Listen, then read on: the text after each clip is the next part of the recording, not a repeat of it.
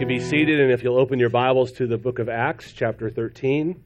Today we're going to begin talking, today we're going to talk about uh, a particular kind of enemy of the gospel. And before we do that, I've had this psalm on my heart all week to read. I don't know quite why I should read this, except perhaps that as we talk about uh, the enemies of the gospel, we need to have the, the appropriate attitude.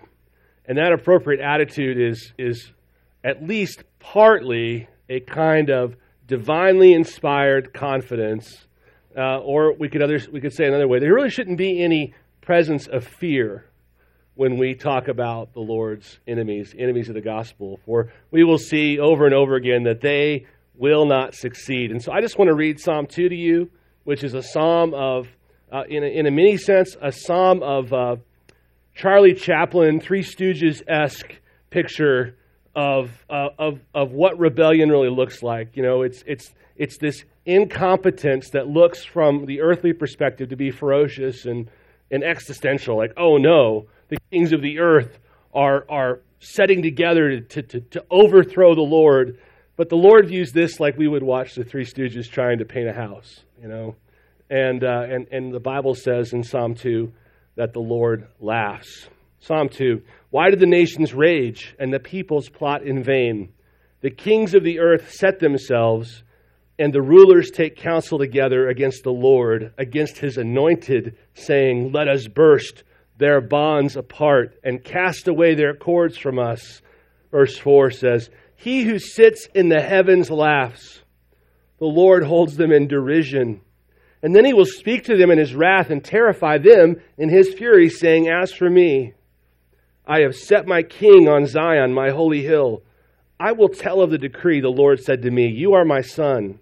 Today I have begotten you. Ask of me, and I will make the nations your heritage and the ends of the earth your possession. You shall break them with a rod of iron and dash them in pieces like a potter's vessel. Now, therefore, O kings, be wise, be warned, O rulers of the earth. Serve the Lord with fear and rejoice with trembling. Kiss the Son, lest he be angry and you perish in the way, for his wrath is quickly kindled. Blessed are all who take refuge in him. So now we turn to our text in Acts chapter 13. And what we're going to see today is a particular type of archetype of, of an enemy of the gospel. And that archetype is what I'm referring to as a sorcerer. And so the title of the sermon today is How to Spot a Sorcerer. Sort of a Where's Waldo for the enemies of the gospel. It's like a where's Waldo for heretics. You know, how to spot how to spot the sorcerer in the story. And we will see throughout the scriptures time and time again that there are this particular archetype, this particular kind of enemy that we would refer to as a wise man, a false prophet, or a sorcerer. This won't be the first time when we turn into Acts 13. This won't be the first time we've encountered one of these guys. We were in Acts 8 and we, we, we came across a guy named Simon the sorcerer. He, it, spotting him was easy because it was in his name, you know. Uh, Simon, they don't all do that, unfortunately. Uh, hi, I'm Phil, the false prophet. Uh, are you a false prophet? Because uh, it says so in your name. No, uh, but the first time we encountered this in our study through Acts was Simon the sorcerer. And then today we'll see this man named Elymas or Bar Jesus when we get to Acts 19, sometime in 2025, we'll see the sons of Sceva as another group of false prophets. And so this sort of enemy is actually pretty present throughout the scriptures. In fact, I would argue that it's really this manifestation of a, of a sorcerer, of a purveyor of hidden knowledge, of a soothsayer, if you will. It's really that manifestation I think most describes the serpent in the garden in Genesis 3. So this is a common uh, archetype, a common kind of enemy of the gospel. Uh, I want to read 2 Timothy 1 3 to you really quickly, because I want you to see that throughout the New Testament, this particular kind of person that we'll continue to describe as we progress through the message, this particular kind of person is just like something we're going to have to deal with. This is just going to be part of what it means to be a Christian. You're going to have to you're going to have to smite a sorcerer every once in a while. That's just the way it is. In 2 Timothy 3, verse 1, Paul says, But understand this, that in the last days there will come times of difficulty, for people will be lovers of self, lovers of money, proud, arrogant, abusive, disobedient to their parents, ungrateful, unholy, heartless, unappeasable, slanderous, without self control, brutal, not loving good, treacherous, reckless, swollen with conceit, lovers of pleasure rather than lovers of God, having the appearance of godliness, but denying its power. Avoid such people. For among them are those who creep into households and capture weak women burdened with sins and led astray by various passions, always learning and never able to arrive at a knowledge of the truth. Just as Jannes and Jambres opposed Moses, so these men also oppose the truth, corrupted in mind and disqualified regarding the faith. But they will not get very far, for their folly will be plain to all, as it was of those two men. Now, who were Jannes and Jambres, or in Spanish, Jannes and Jambres? Who, who, who, who were these? Who were these fellas? Well, those are the traditional names for the magicians that served in Pharaoh's court, who kind of matched Aaron's signs. If you remember that story, they were, they, this is, these are the traditional ancient names, so Timothy would have known who these people were. Oh, those are the, those are the, the, the, the magicians in Pharaoh's court.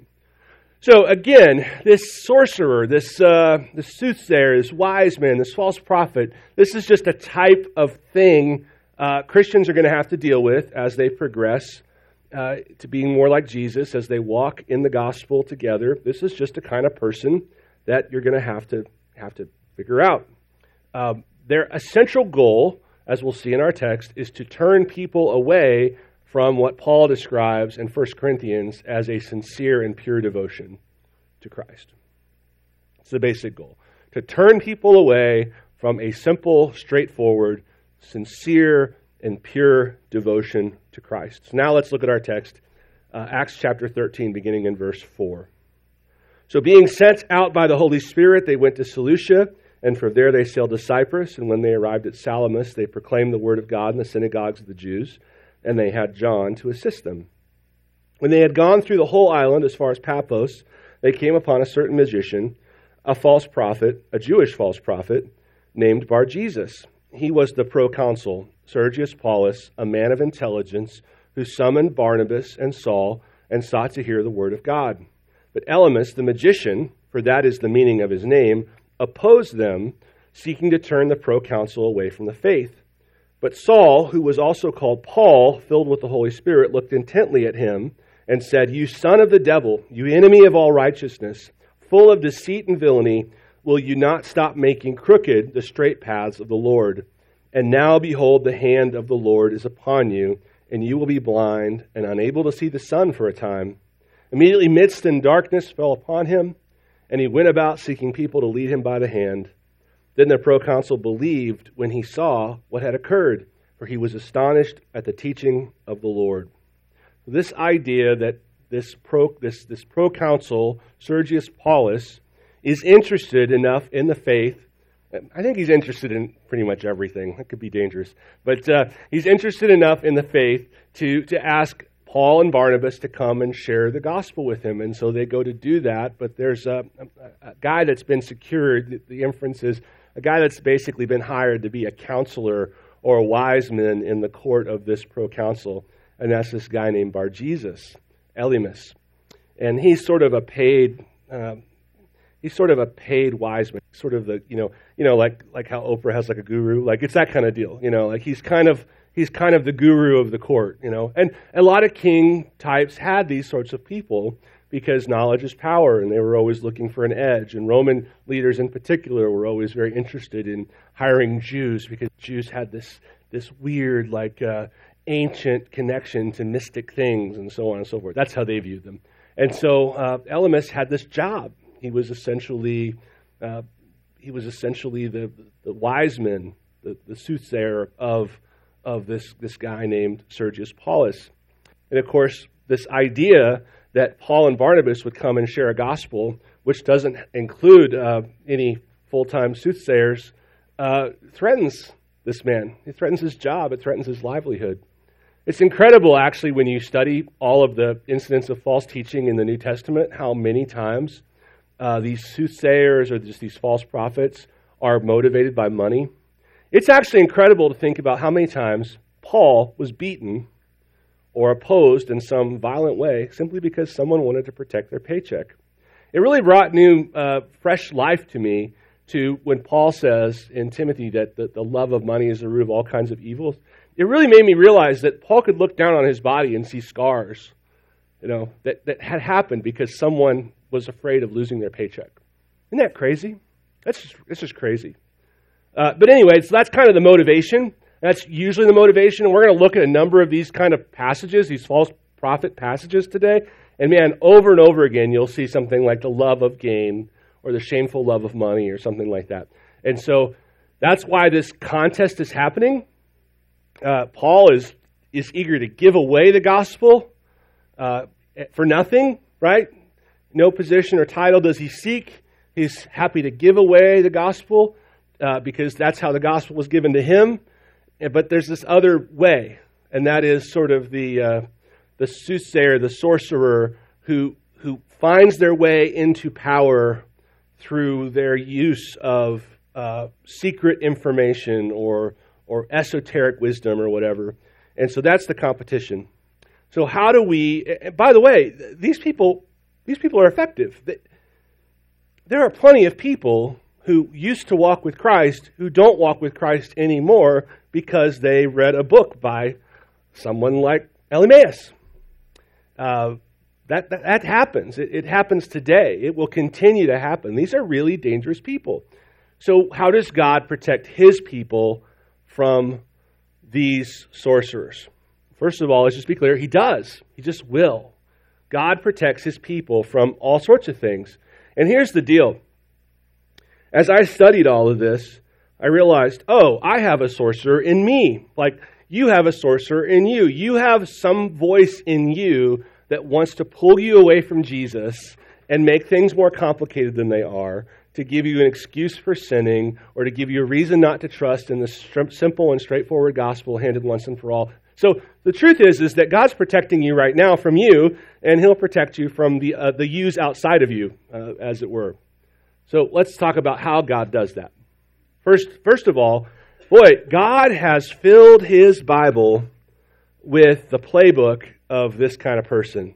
You know, as soon as sin enters the world in Genesis 3 1 through, let's say, 6, uh, God starts recording the plays of the enemy. And the interesting thing is, we'll see in our text here that Paul says in verse 9, you know, you son of the devil. And that's the really interesting thing about all this is, is that there really is a finite number of plays that these sort of folks run. So it says in verse 9 Saul, also called Paul, filled with the Holy Spirit, looked intently at him. Uh, he knew exactly who this guy was. He knew exactly where this guy came from. He knew exactly what this guy was going to do and what he was about. And that's because God has given us a, a huge data set of information about the way that these particular people play their game. I don't know if we have any massive, massive football fans in our church. Um, I know we have a lot of Chiefs fans in our in our church, but there there are certain people that if you meet them that are such football fans that that literally you could hand them a playbook, they could read the plays in the playbook and tell you, "Oh, this is this is the Green Bay Packers playbook." Or this is so and so. We have there there are football fans who you could actually black out the players on the screen just so you're showing these black dots moving around, and they could just watch the plays taking place and say, "Oh, that's that's the Patriots. That's how the that's that's a play the Patriots run." So on and so forth. Well, God has actually given us in His Word the playbook of the enemy. So when Paul looks at this guy, he's like, "Well, I know who you are. I, I know exactly who you are. I, I've read your playbook." God gave me your playbook. He's, he's faithfully recorded in His Word over and over again instances of people like you, so I know exactly who you are. There's this story of a, of a really old heretic, he, ancient. Uh, he was very successful financially, and he'd bought himself a lot of favor and clout in the early, early church. And uh, his name was Marcion, and he was kind of a bully. Polycarp uh, was actually a disciple of John, the apostle, so that's how old I'm talking about. And, and Polycarp uh, is an old, old man at this time, a faithful man. and he's kind of, I think they're at some kind of a church uh, council type deal. And uh, he's, you know, Polycarp's over here, old old dude. Marcion kind of bull rushes him and goes right up to him, and and you know, young and and and wealthy, and well known. And he says to Polycarp, "Do you know who I am? Do you know who I am?" And Polycarp, feeble, old, faithful saint, says, "I know who you are. You're the firstborn son of the devil." And walked on slowly because he's old. So, God is actually, the Bible says that God has given us everything we need through His great and precious promises for life and godliness. And one of the things He's given us is He's given us the enemy's playbook. So we can actually know this is what a sorcerer looks like. So I'm going to just very quickly walk through some of the sort of tenets of, you know, the, the attributes of what a sorcerer looks like. Excuse me. Angela and I both had a cold this week. I had a man cold, so, you know, it was worse. But uh, I hope I'm not coughing a lot during the message. Uh, the playbook begins in Genesis 3. And I want you to just know this passage. I want this passage to be one of those that's maybe not memorized, but really kind of familiar so that it just kind of pops up when you start filtering out when you're looking at is this person a sorcerer? Is this person trying to pull me or someone else away from the faith? Genesis 3 is the start of the playbook. Genesis 3 1.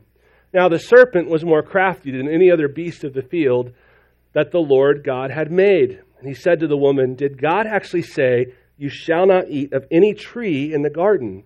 And the woman said to the serpent, We may eat of the fruit of the trees in the garden. But God said, You shall not eat of the fruit of the tree that is in the midst of the garden, neither shall you touch it, lest you die. But the serpent said to the woman, You will surely not die. For God knows that when you eat of it, your eyes will be opened, and you will be like God, knowing good and evil. So when the woman saw that the tree was good for food, and that it was a delight to the eyes, and that the tree was to be desired to make one wise, she took of its fruit and ate. And she also gave some to her husband who was with her, and he ate. I won't paint, I won't, I won't go into detail here, but the basic playbook that the Simons and the Elymases and the Scevas and the, the, the Yans and the Yambres run is to pull someone away from a simple trust that God meant what he said. Right? I mean, that's, that's pretty much it. A simple trust that God meant what he said. And it starts here at the beginning. And I just want to list a, a few of the, the common attributes that we'll see in all of these texts and stories. And the first one is deception. You can't expect any kind of honesty from a sorcerer type. One of the, the two of the attributes that, that Paul ascribes to Elymas is uh, deceitful and villainous. And I thought, well, what does that word villainous mean in the Greek? And it means no bounds. It means like like no no limits, no no integrity, no categories. He doesn't have to play by any rules at all. Just do whatever he wants to persuade. And so one of the attributes of the sorcerer type is that they're just deceitful. Um, they, they don't ever walk in and say, "Hey, by the way, hey, I'm I'm I'm Elymas, and I've devised a new gospel to give me power over you." Um, it's not on their name tag. Second Corinthians or Second Timothy three says that they creep, they creep into households.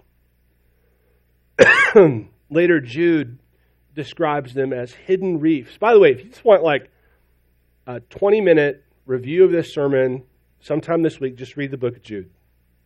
It's, it's, this, it's this very small book, be very quick for you.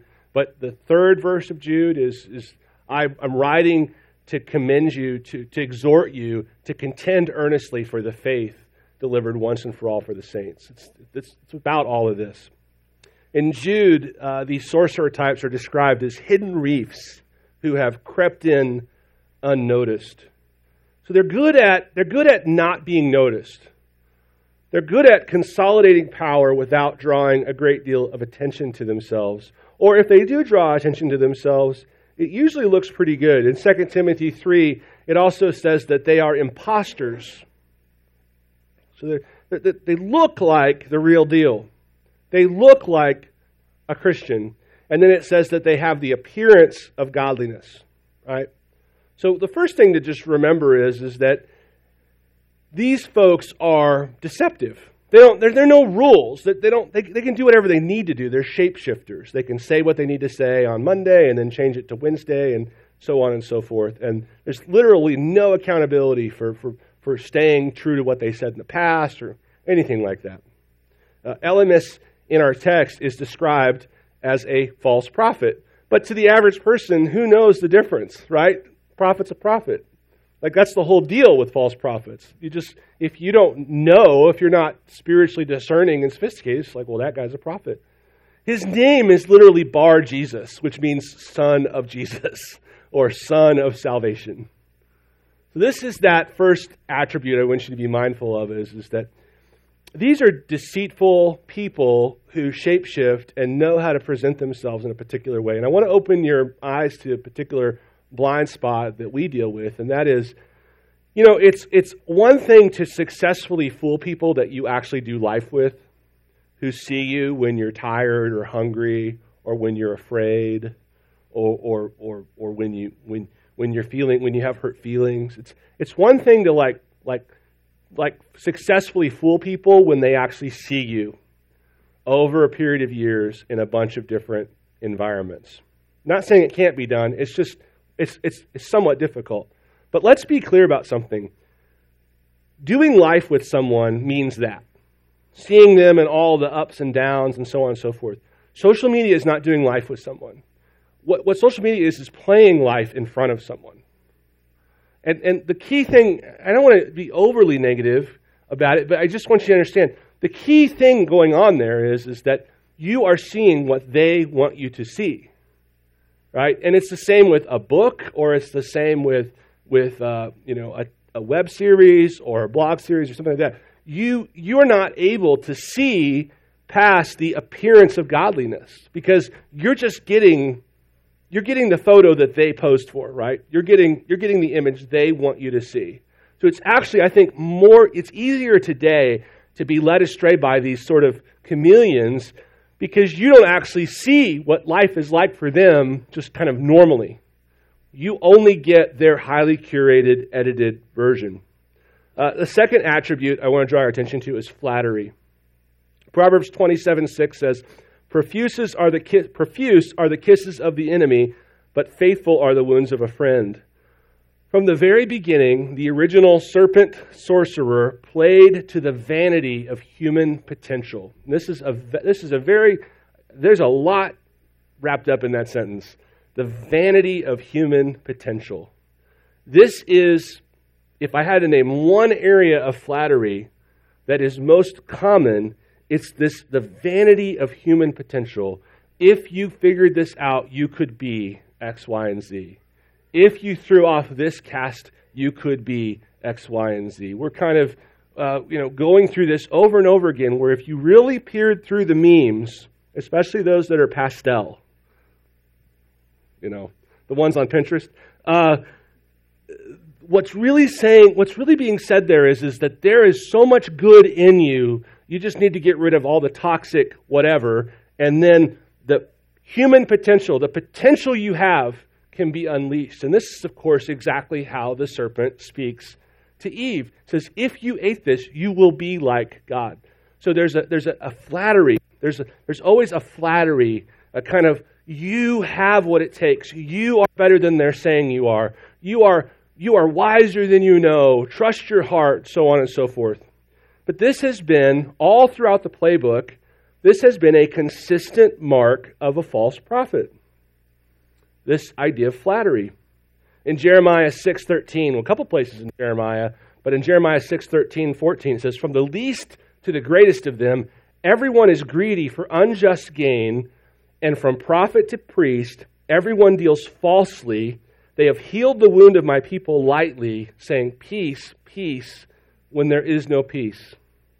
In Romans 16, 17 through 18, Paul says, I appeal to you, brothers, to watch out for those who cause divisions and create obstacles contrary to the doctrine that you have been taught. Avoid them, for such persons do not serve our Lord Christ, but their own appetites, and by smooth talk and flattery, they deceive the hearts of the naive.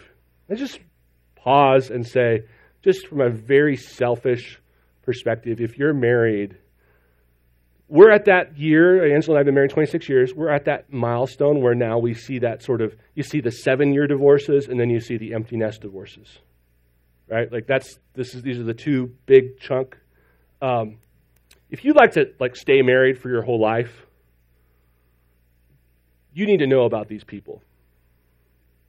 Because the, the number one assault, practically, human, humanly, horizontally, that these people do, beyond your actual faith, is they will, they will turn you against your spouse. That, this, is, this, is, this is where this is happening in real time right now. This is where the sorcerers are at work. Besides turning people away from the faith, they are turning lovers against each other. They are turning spouses against each other. And it is often, often by finding the one who is the most um, vulnerable to flattery and, and flattering potential of what their life could be like if so and so was better, different, or not in their lives altogether. So flattery is a huge deal. There's an old Puritan named uh, Henry Hurst, and he wrote a sermon on flattery, and he just describes it this way. He says, We are vulnerable to flattery because we have an immoderate desire, an immoderate desire that our best and worst might be represented in fairer colors than those that are native an immoderate desire that our best and worst might be represented in fairer colors than those that are native. This is just Instagram filters for our, our character. Like that's what we that's we all have this. We all want that. We want people to make our negatives seem less negative than they really are and to make our positives seem more positive than they really are. And if you are prone to this, if you are vulnerable to this, you are vulnerable to the sorcerer types. Uh, in 2 Timothy 4, uh, I charge you, Paul says, I charge you in the presence of God and of Christ Jesus, who is to judge the living and the dead, by his appearing in his kingdom, preach the word, be ready in season and out of season, reprove, rebuke, and exhort with complete patience and teaching, for the time is coming when people will not endure sound teaching. Now listen to this, but having itching ears, they will accumulate for themselves teachers to suit their own passions. That's where, that's where flattery leads. That's where an appetite for flattery leads. It leads to finding people who will tell you what you want to hear. And you actually go out and you search for your own catalog of teachers who will tell you what you want to hear. Uh, number three kind of attribute is an appeal to intellectual pride, which is similar to flattery. Sorcerer types always peddle in hidden or esoteric knowledge. Right? They, they always say, I've got some information that can set you free. So, so sorcerers will engage in a kind of intellectual flattery. You, you've heard of the red pill, blue pill thing? That's intellectual flattery. Because rooted in it is this implication that only some of us are brave enough to handle the truth. It's, it's a means of seducing you it's a rhetorical tool. It's a means of seducing you into thinking that you're of the special set that can handle the deeper truth. This is, this is, it, it, it works to great effect because we are all eager, as Eve was in the garden, to what? Be like God and know and, and discern at a level beyond what we currently do today. Friends, intellectual pride has had a massive, a, a massive imprint on 2020 and 2021. Uh, conspiracy theories are a piece of intellectual pride. Uh, and so, so, by the way, one of those conspiracy theories is called QAnon, and another one is called critical race theory. And they're both vanities poured into different vessels, and they're both conspiracy theories. They're, they're, they're both just, they're both literally appealing to this intellectual pride we have that says, I want to have the inside, inside information. Friends, I've seen so many people this year judging their brothers and sisters in Christ for being yodels, for being low information, for not knowing enough on both sides of the COVID issue. We are, we are highly subject to division. We are highly subject to the sorcerers when we are identifying ourselves, when we take pride in being informed. Like that's that's just be informed. By all means, be informed. But the but if you could just get an X-ray of your heart right now and see, I think you would be surprised how often or how many of us have, at least at some level, a certain amount of pride that we are not like so and so. We're not like the Fox Newsers, or we're not like the MSNBCers, or a certain amount of pride. That's where the sorcerer goes, whoosh, gets his hooks in, and starts to pull you away from a sincere. De- you become defined in many respects at this point, not by Jesus, but by who you're not trying to be like. And most of us here either were uh, 18 or will be, and many of us knew know what this is like. When, when you go through this moment where you decide, I don't want to be like my dad, or I don't want to be like this person, or I don't want to, I don't want to be defined by this thing. It's like that is not an actual way to live. And it's actually a way to live that leads us into being seduced into deep error. You know, in 2 Corinthians 11, Paul is dealing with a church. Just so you could, you could just wrap up the Corinthian church this way this is a church deceived by intellectual pride. And in 2 Corinthians 11, uh, he says, I wish you could bear with me in a little foolishness. Do bear with me. For I feel a divine jealousy for you, since I betrothed you to one husband to present you as a pure virgin to Christ. But I am afraid that as the serpent deceived Eve by his cunning, your thoughts will be led astray from a sincere and pure devotion to Christ. For if someone comes and proclaims another Jesus than the one we proclaimed, or if you receive a different spirit from the one you received, or if you accept a different gospel from the one you accepted, you put up with it readily enough. Why? Why would they put up with it readily enough? Well, guys, once you get this sort of this, this fantasy identity of being an open-minded individual, be open-minded, by the way. I, I, I love to learn. But once that becomes my identity, once I start being the guy who's like, I'm open to any new ideas, that's, that's who I am. Someone brings me another Jesus. And in order to keep with this identity that I have crafted for myself, I have to listen to him instead of telling him to get out. I want nothing to do with you. Because I've crafted for myself an identity that says I'm open minded. I'm not like all those closed minded fundamentalist yokos out there. Like, like I, I want to, I, I love to learn. You know this. It, it's wonderful. But once, once my worth is attached to that, I'm, I'm as good as dead. Well, I won't go into. There's others uh, we could talk about. We talk about slander and triangulation and sensuality. They're all in that Genesis three passage. But you get the idea the sorcerers have all sorts of ways, and the incredible thing is, is that it, it's all a part of us. This is all stuff we deal with in our fallen nature. These are all these are all sins that we really struggle with, and so yeah, we're we're absolutely vulnerable to the sorcerers in and of ourselves. So one of the things God does is he, he, he teaches us how to spot a sorcerer. He says, this is what they do, this is how they act, this is how they speak, and so on. And the Bible is just full of data about that. But there's another way. There's, a, there's, a, there's a, another way that God provides for his people and protects them. And that is he causes us to savor, just savor the straight path of the Lord. Look at verse 9. But Saul, who was also called Paul, filled with the Holy Spirit, looked intently at him and said, You son of the devil, you enemy of all righteousness, full of all deceit and villainy, will you not stop making crooked the straight paths of the Lord? Here's the really good news. We're having, this isn't what I was. We're having babies right now in the church. Like right now, we're having we're, babies, and we used to have this thing where uh, at, at, at, my the, the last church that I pastored, where we made all the dads the first Sunday they came with the baby, they had the Lion King, the baby, in front of everybody. You know, sort of like, here's my child, superior to all others. You know. And I just remember the, the looks in these dads' eyes. It was just like, yes, you know, I don't know what you do if you adopt like a 12 year old. I, I don't know how you Lion King a 12 year old. You know, I'm just thinking about you guys. Yeah. Uh, but you got to figure it out. I mean, uh, you might need help.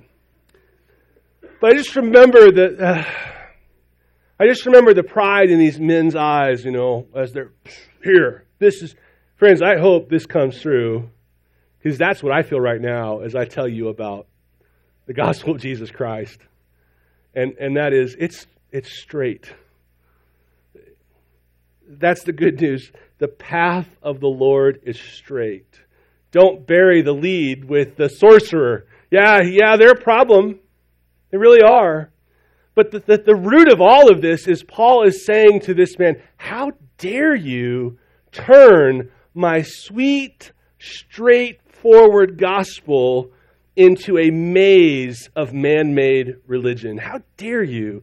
I love my sweet, straightforward gospel.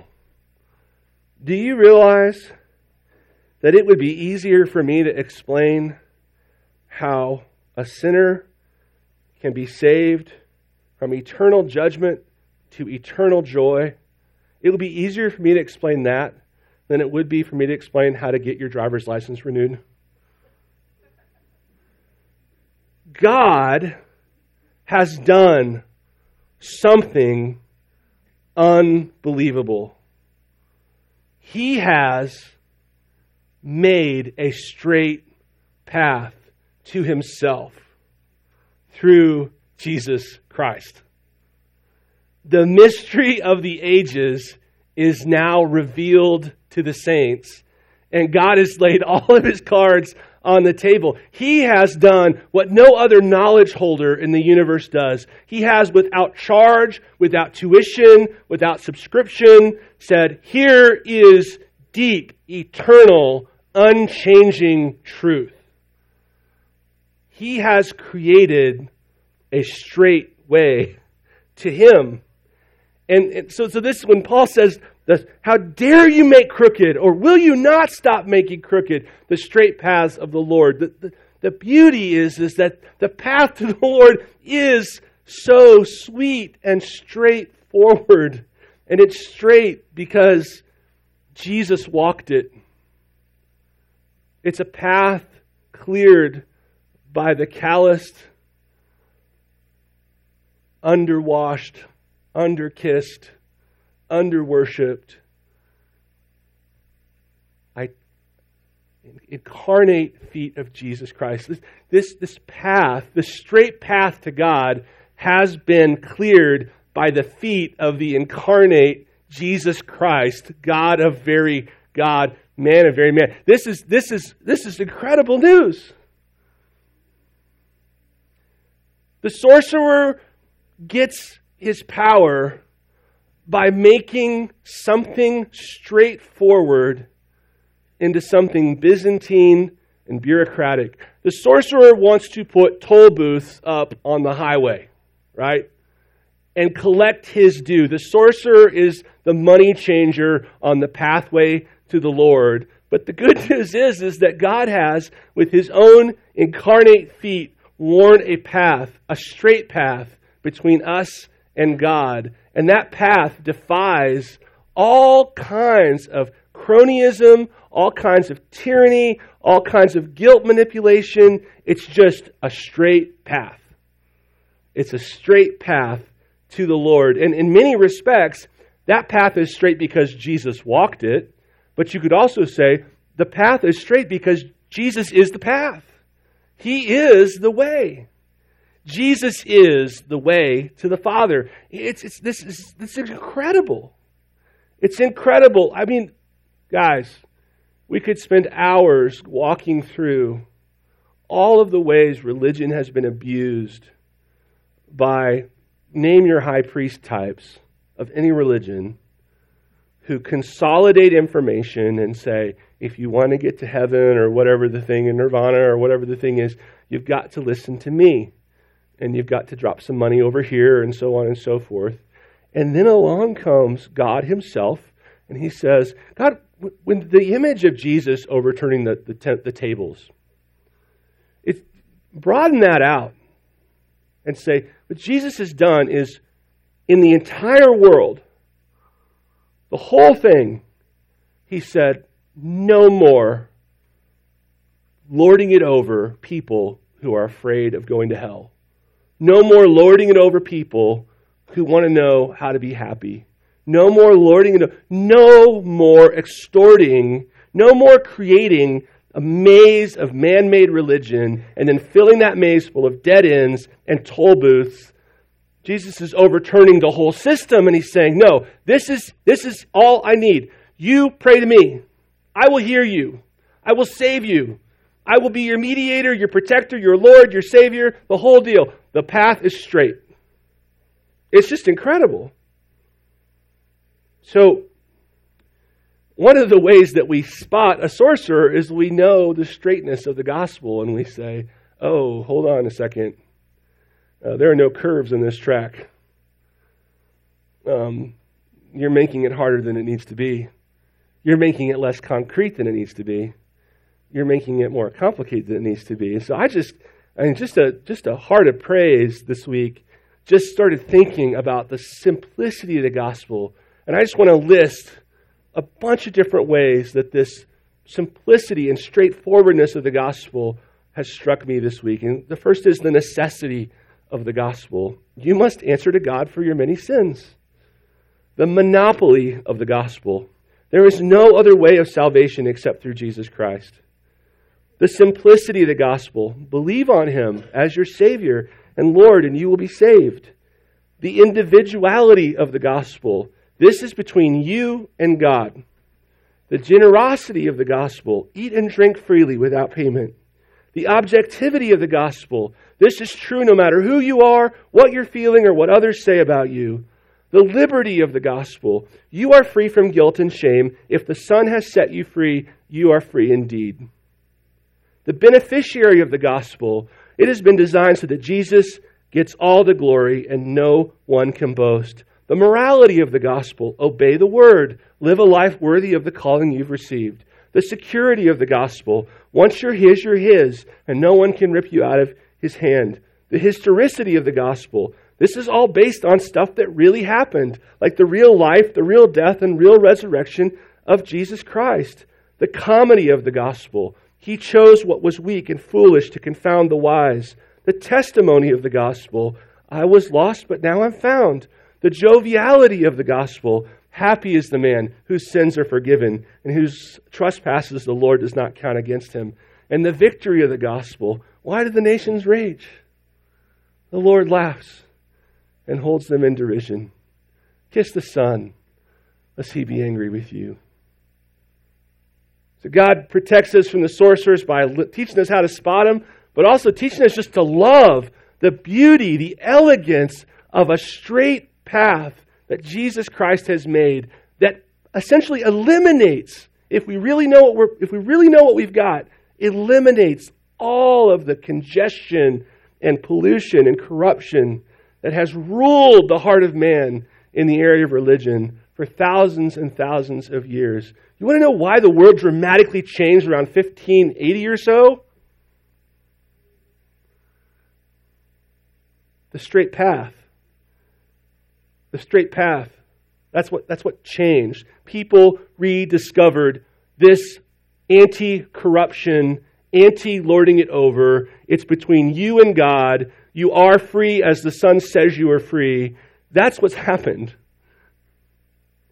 And the sorcerer types would love nothing more than to turn that sweet, straightforward gospel into a corn maze. The third thing that God does is He, he will send, He will always send people, spiritual leaders, to stand up for the gospel. Paul stands up for the gospel. And you know why?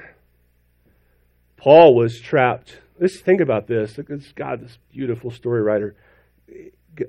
Paul was trapped in a, in a maze of self made religion, and then he was cured on a street called Straight. Like, Paul knows about the maze, and he loves the straight path. So, God has raised up a man who loves the straight path. And God has raised up a man who says, I will not, I will not stand idly by while some sorcerer type tries to pull someone away from the faith. And he says in verse 11, Now behold, the hand of the Lord is upon you, and you will be blind and unable to see the sun for a time. Immediately, mist and darkness fell upon him, and went about seeking people to lead him. And he went, went about seeking people to lead him by the hand. Then the proconsul believed when he saw what had occurred, for he was astonished at the teaching of the Lord. Part of turning people to the faith is turning away the sorcerers.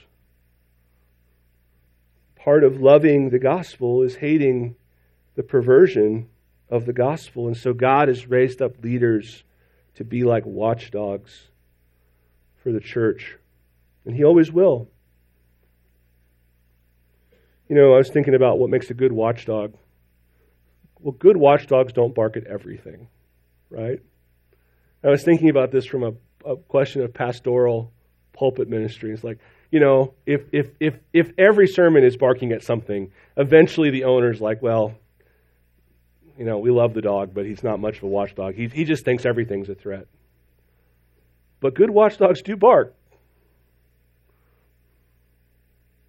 God has designed his church to have people who know and accept the responsibility of calling out the sorcerers. In Titus 1, verse 5, Paul says to Titus, This is why I left you in Crete, so that you might put what remained into order and appoint elders in every town as I directed you. And then in the next several verses, he just kind of gives a character description of what elders should be. And the final character description is verse 9 says, He must hold firm to the trustworthy word as taught, so that he may be able to give instruction in sound doctrine and also to rebuke those who contradict it. For there are many who are insubordinate, empty talkers, and deceivers, especially those of the circumcision party. They must be silenced, since they are upsetting whole families by teaching for shameful gain what, the Lord, what they ought not to teach. So, yeah, there are sorcerers in the world. They are a real threat, but God has it covered. He has given us everything we need to know to spot them. He's given us this incredibly straightforward gospel that defies all of this corruption and deceit. And He's even given us, and will always give us, leaders who say, no, no, not okay. All of this is because God loves you. He loves you, and He's going to protect you and care for you because that's what the gospel is. He has done all the work to make it possible for you and Him to be in relationship together. He has cleared the path Himself. And it's crazy to realize that Jesus clearing this path, the path led to the cross he walked to the cross. That's the path. And that's, that's how he got to us, and that's how we get to him. Is by understanding this simple gospel that Jesus Christ is God, that he came to earth, lived a perfect life, put himself on the cross as a payment for our sins, and purchased those who would believe in him for eternal joy in heaven forever. That's the simple, straightforward gospel. And I'm proud to Lion King it to you this morning and say, that's my gospel. That's like that your gospel as well. To introduce communion today, I want to read to you again from Come and Welcome to Jesus. The author writes This table is set for you as a means of grace. God intends to strengthen you, not only in terms of your endurance but also in your wits. The serpent, it says, was craftier than all the other creatures. And the Lord teaches us to keep our innocence, but to grow in our wisdom. Be wise as serpents, he says. The table is here to help you, to help equip you in growing up in that wisdom. Know that Satan tempts you in one direction, in one sin, in order to tempt you in another. He is the master of misdirection. He tempts you to sin against the law at some point, and you fall for it, so much the better. But the real game is to get you to sin against the gospel. How could a true Christian have thoughts like this in his heart? Even if they were even if they were only there for a moment. In other words, he tempts you in order that you may use the fact that he has tempted you against you. He suggests the first thing in order that he may suggest the second. The broken body is here, and the spilt blood is here, and they are the only appropriate answer to all of this.